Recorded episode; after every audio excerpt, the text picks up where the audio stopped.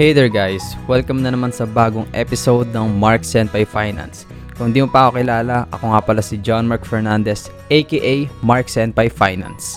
Dito sa podcast na to, pag-uusapan natin ng kahit anong topic na money related. Mapa-personal finance, investing, saving, o kaya naman cryptocurrencies. And in this episode, pag-uusapan natin bakit sa tingin ko dapat ituro ang financial literacy sa eskwelahan. And alam ko na meron ng ilang college courses na nagtuturo nun. Pero hindi yun ang tinutukoy ko. Ang tinutukoy ko ay yung elementary, high school, or probably senior high school din. So kung interesado ka sa topic na yon, then be sure to listen to this episode. Panigurado, marami sa atin ang naniniwala na mahalaga nga din talaga ang financial literacy. Kaso naniniwala ako na marami pa sa atin ang hindi pa talaga totally na-appreciate ang kahalagahan neto sa buhay natin. So isa-isayin natin yung mga rason kung bakit para sa akin mahalaga na matutunan ng karamihan or possibly lahat ng tao ang financial literacy. Para sa una, gaya nga din na binabanggit ko na magkakaroon to ng malaking part sa buhay natin. Kahit anong karir pang tahakin mo, malamang sa malamang, eh kakailanganin mo talaga matuto ng financial literacy. Mapa hindi ka man mag-college, maging entrepreneur ka man, o kaya maging doktor, o kaya naman maging nurse, eh pagdadaanan mo talaga itong mga bagay na to. Kasi kahit anong trabaho pang gawin natin, saan pa natin gawin yan, or gaano pa kalaki ang sahod natin, eventually is magmamanage pa rin tayo ng expenses natin. Siyempre, para makapag-survive tayo ng mas maayos and mapagandaan ang future natin. Yun yung unang rason kaya naniniwala ako na mahalagang mapag-aralan to ng karamihan sa atin. Kasi kung iisipin mo, kahit gaano ka pa kagaling sa karir na pinaglalagyan mo ngayon, kung hindi mo ma-handle ang finance mo ng maayos, then malaki ang tsansa na mapunta ka sa mga hindi magagandang situation. Which is yung isa sa rason kung bakit maraming mga mayayaman or mga high income earners ang nababaon pa rin sa utang o kaya naman nag-e-end up na naghihirap. Kaya para sa akin, kung tinuturuan tayo ng mga specialized skills para sa mga future career natin, dapat magkaroon din tayo ng additional knowledge kung paano i-handle ang finance natin. Since eventually, isa rin to sa mga pinaka-importanting mga bagay na kakaharapin natin in the future. At para sa pangalawa naman, financial literacy is very crucial para sa karamihan ng mga goals o kaya naman mga success na gusto natin ma-achieve sa buhay.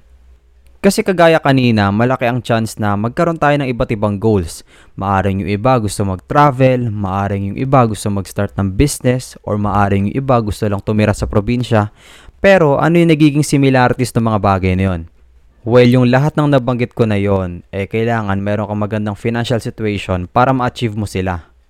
Kasi kahit gaano pa kaliit or kasimple ang isang goal, siyempre, dadating pa din yan sa point na kakailanganin mo pa rin gumastos ng pera. Kasi kahit sabihin natin gusto mo tumira sa probinsya, well, para mabuhay ka, kailangan mo pa din gumastos. Or kung gusto mo mabuhay na mapayapa at simple doon, well, kailangan mo pa din magpundar para mapunan yung lifestyle na gusto mo. So, very crucial and important talaga yung finance para sa mga goals na gusto nating ma-achieve. And hindi lang yon, kahit lang din sa mga common goals na pare-parehas natin panigurado gusto ma-achieve. Like for example, makabili ng magandang bahay or makapagpatayo ng dream house natin. So, kakailanganin mo din ng finance para sa mga yon. Tsaka ang isang mahirap kasi na part dito is marami sa atin nag-i-struggle talaga na ma-achieve or makuha itong mga goals natin. When in fact, kayang-kaya namang ma-achieve itong mga bagay na to. Kailangan mo lang talaga ng proper knowledge and proper planning.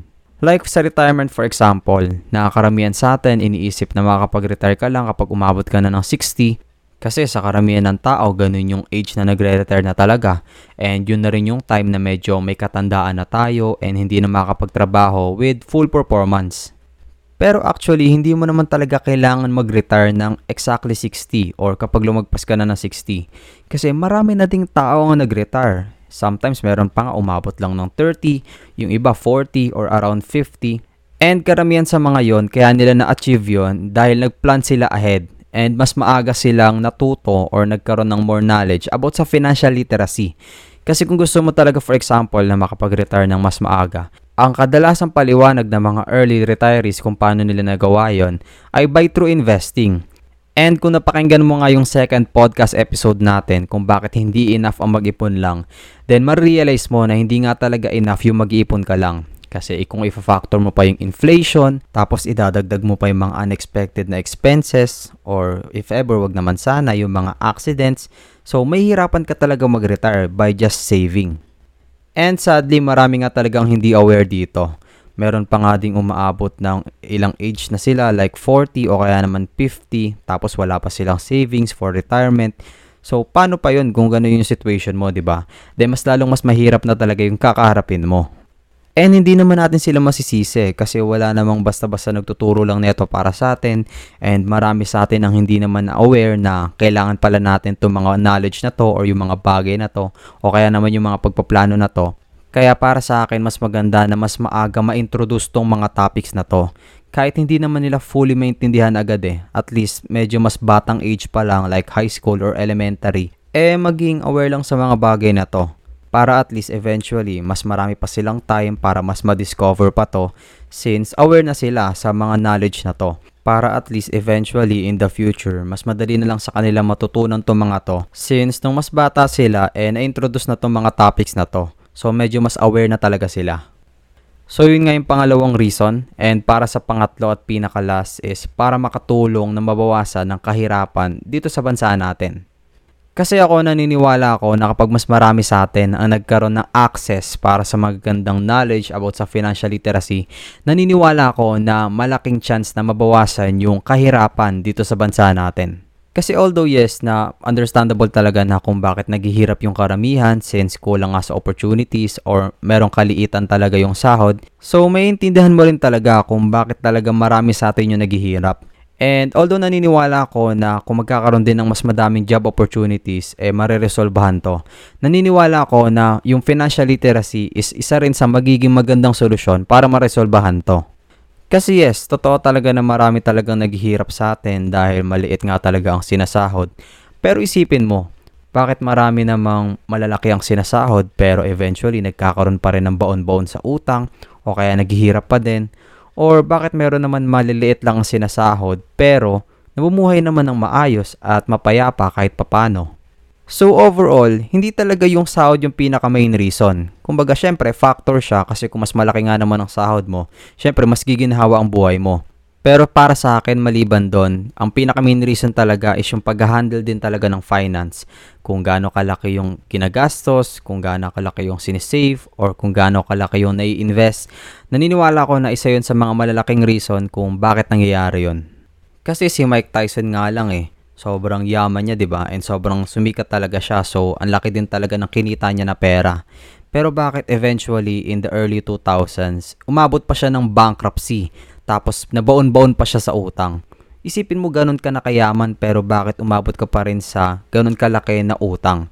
Kasi nga, dahil nga yun sa improper na pag-handle ng finance. Kasi sobrang laki ng expenses, tapos walang ini-invest for the future, tapos wala ding mga nasisave. So eventually, unti-unting nauubos na yung pera. Tapos yung sa may part pa ng utang. Isipin mo, million-million na yung kinikita mo pero bakit ka pa din nag-end up sa utang?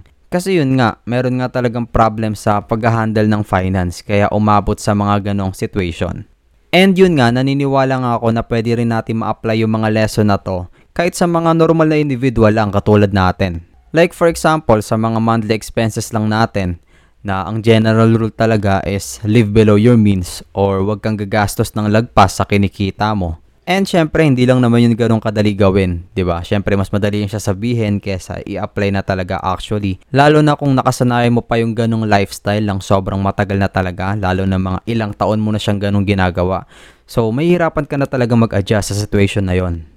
Pero ayun nga, kung nag-guide nga lang sana ng mas maaga, kung mas maaga na-introduce yung financial literacy, kung mas maaga lang sana sa atin na paintindi kung ano yung importance ng pag-live below your means, tapos yung additional pa sa mga investing o kaya naman sa pag-iipon, then mas madali sana natin may apply yun, diba? Since yun yung makakasanayan natin na habit and yun yung mas magagawa natin na habit in the future.